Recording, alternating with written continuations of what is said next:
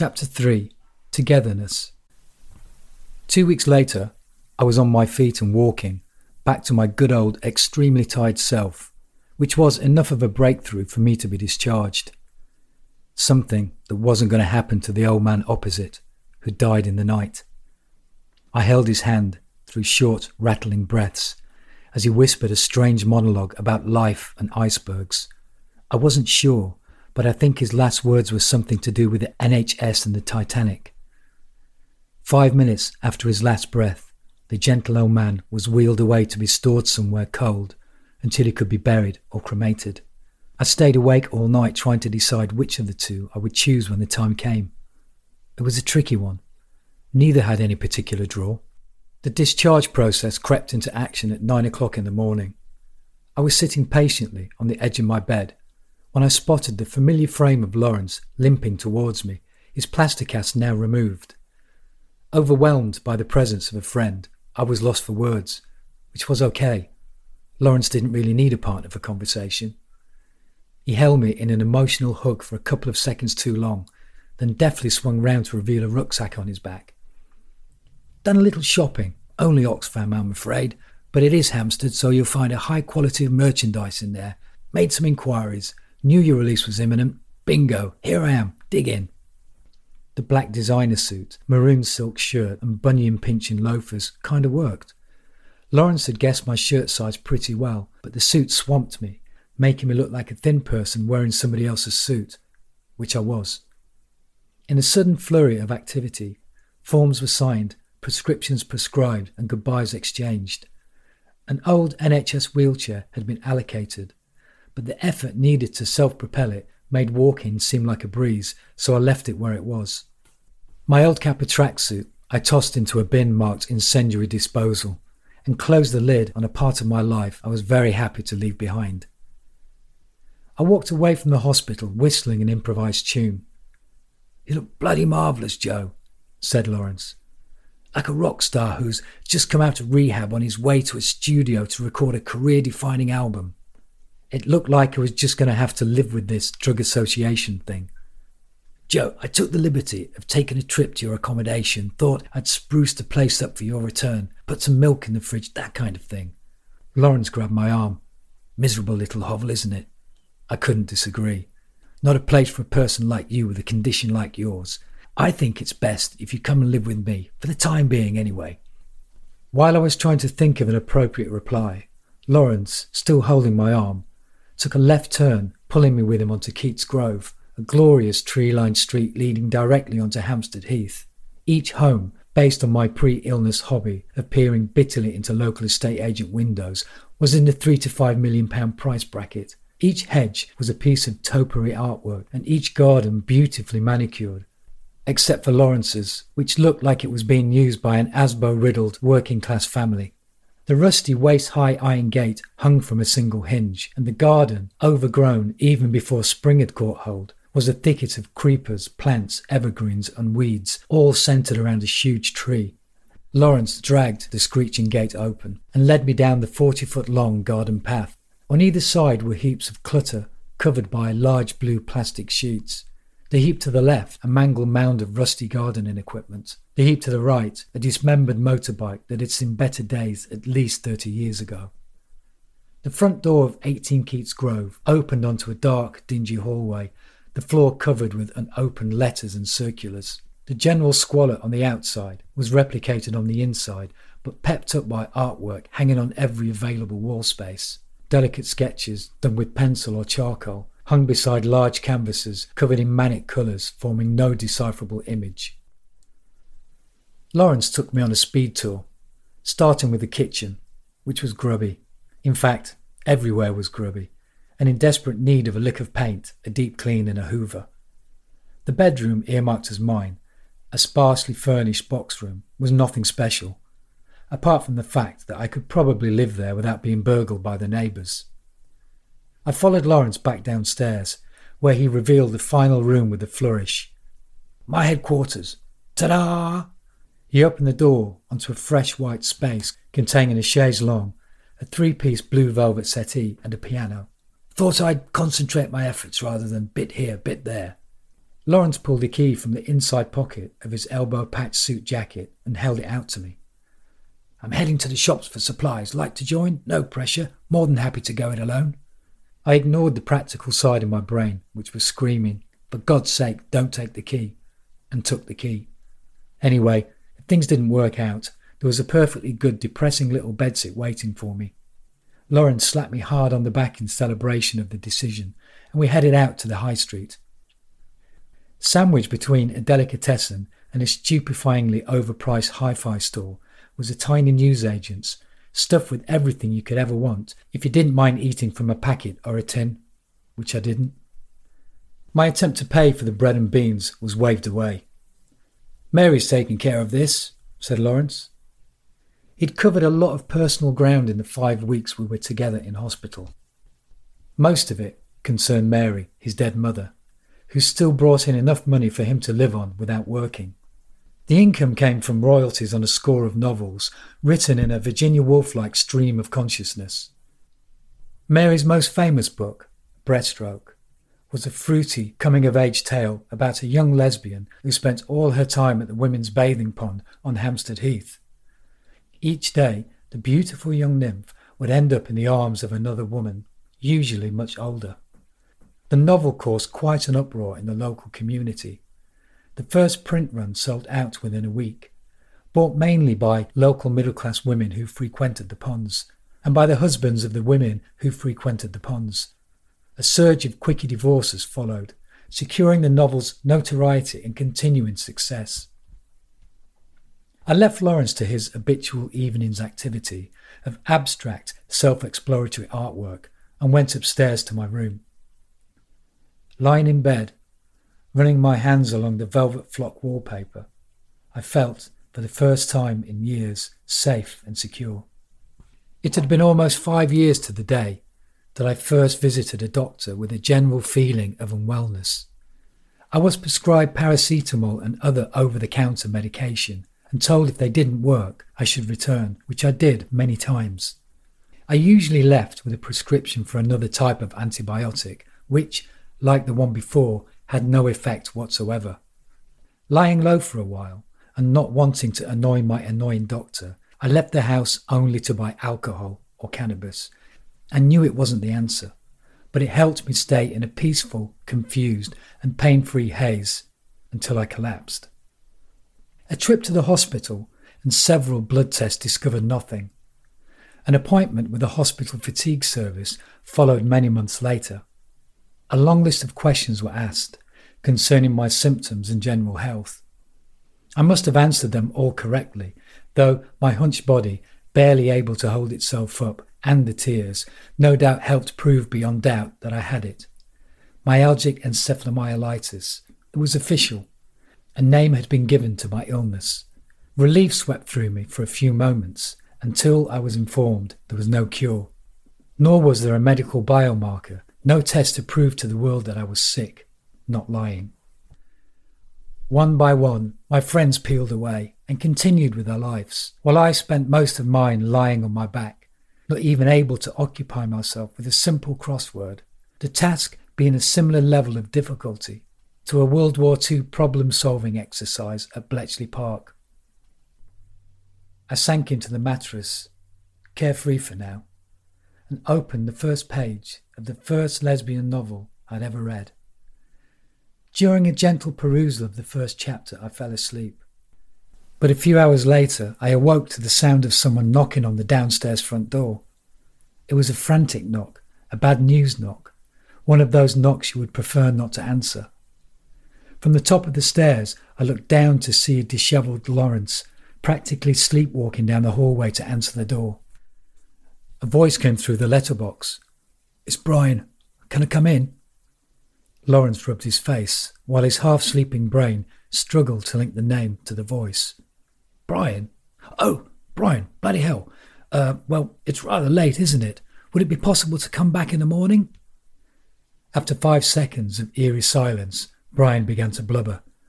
Uh, no, no problem. Now's good. Now's good, said Lawrence as he quickly unbolted the door. We sat around the kitchen table. Brian sipped tea, shaking his head in disbelief. I had nowhere to go. Lawrence put a hand on his shoulder to console him. I went round to see my best mate, but he wouldn't let me in. Said the crime would scare the kids. He took another sip of tea. Janice has kicked me out. She says I ain't pulling my weight, not contributing. She's right, I ain't. I'm friggin' useless. Can't do anything but sit on my fat ass. Can't even do that for long. Wears me out and I have to lie down on the sofa, which annoys her.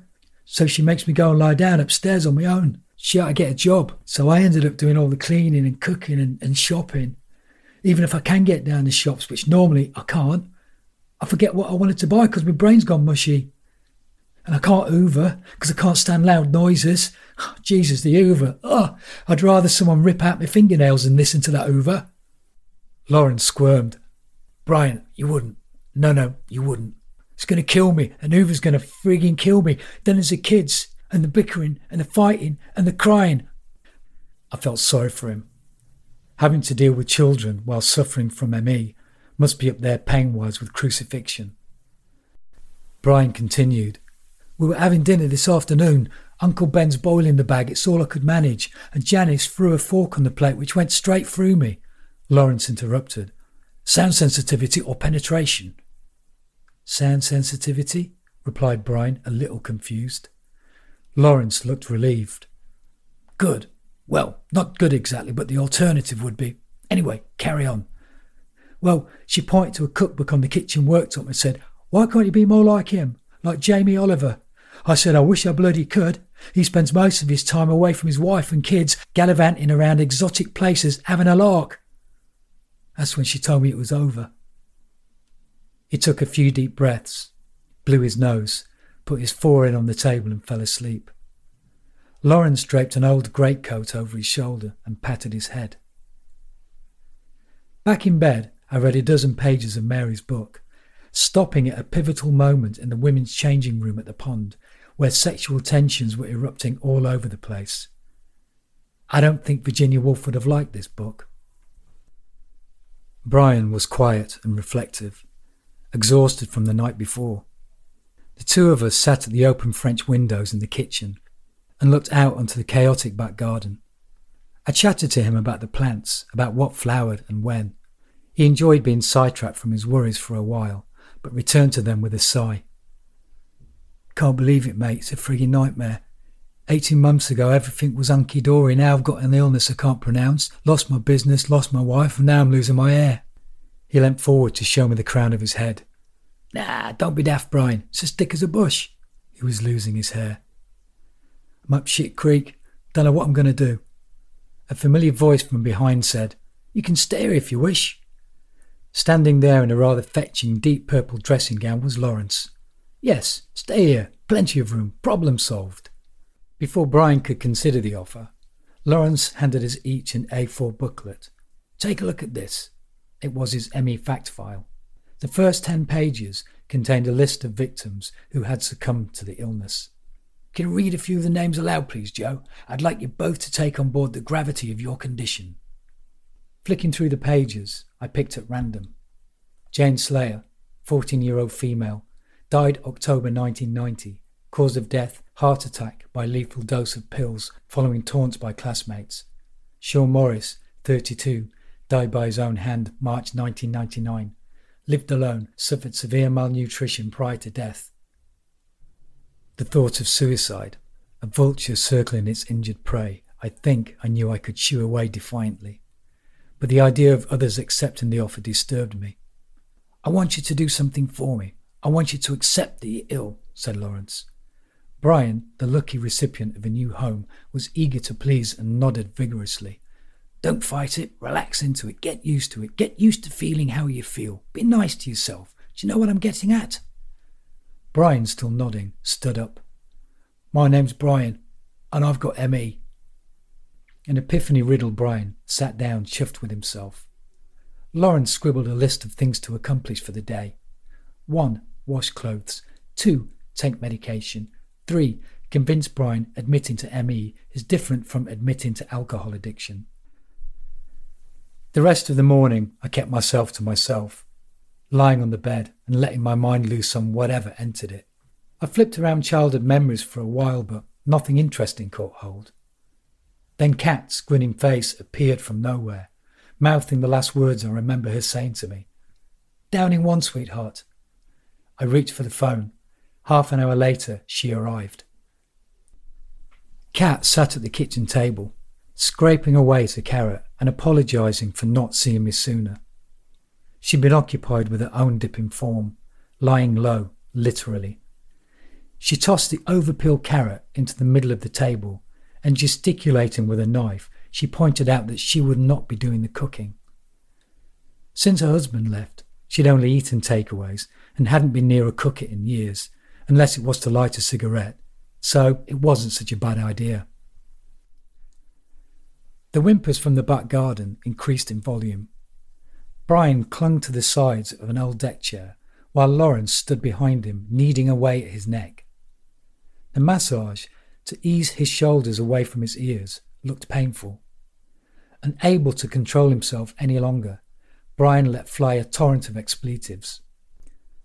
Prior to the massage, Brian had complained that his muscles constantly felt like they'd been pulled or massively overworked, and could sometimes twitch with enough vigour to accidentally kick or elbow whoever may be in close vicinity. In this instance, Lawrence, who had just taken a blow to his face and was now holding his nose. Kat tossed the last of the vegetables into a large dented pan. Fishing around with a knife, she counted the half dozen carrots, two potatoes, and an onion, and concluded it wasn't enough to feed four. She stood up and headed for the door. Come on, sweetheart, let's shop. I grabbed my jacket and followed. She unchained her wheelchair from the lamp post, pointed south, and told me to push. The radio, sellotaped to the armrest of the wheelchair, blared out a crackly tune. Kat hummed along while she sucked hard on a cigarette and pointed out obstacles in the road so I could avoid them. Pulling back on the wheelchair, I guided us down the hill. Dog turd to the left, darling. I swerved to miss it. Psychotic beggar straight ahead. I sped up, avoiding eye contact. Pack of dope dealers, sweetheart, covering the entire pavement, coming up in one, two, three, now. I waved myself through clouds of intoxicating smoke, declined a few offers from untrustworthy dealers, and followed Kat's frantic gesticulating towards the fruit and veg market on Inverness Street, which was in the centre of Camden Town, a youthful melting pot of old fashion and new music, or old music and new fashion, or a confusing mixture of all four. The bustling market, full of hollering men trying to offload their perishables, was crammed full and hectic we stocked up quickly with a selection of colourful goods and reversed out of the melee. I'd been in Kat's company for just 60 minutes and was already a broken man. She needed to revisit her notes on the pacing technique urgently. Your turn, sweetheart. Kat jumped out of the wheelchair, pointed for me to sit in it, and started pushing. Bursting, darling, pit stop needed. She hurried us towards an expensive looking gastropub and left me outside while she used the toilet. Content to be alone for a moment, I tried to regain my pre Kat composure. My exhausted brain, like an energy saving app on a smartphone, closed down unnecessary operations. I enjoyed a few moments of relative calmness until two joggers sprinted past. I hated them, smug fit fuckers. Jerked out of my jealousy with slight whiplash, Kat propelled me towards home. Bloke, 55, skinhead, black leather waistcoat, huge spider's web tattoo all over his face, darling. She'd had a quick double by the sound of things. Skinny youth, white face smacked out of his head. Maybe several doubles. When we reached the house, we found Lawrence and Brian finishing off a plate of egg and beans. Lawrence jumped up to greet us. Excellent, you're back. Take a seat.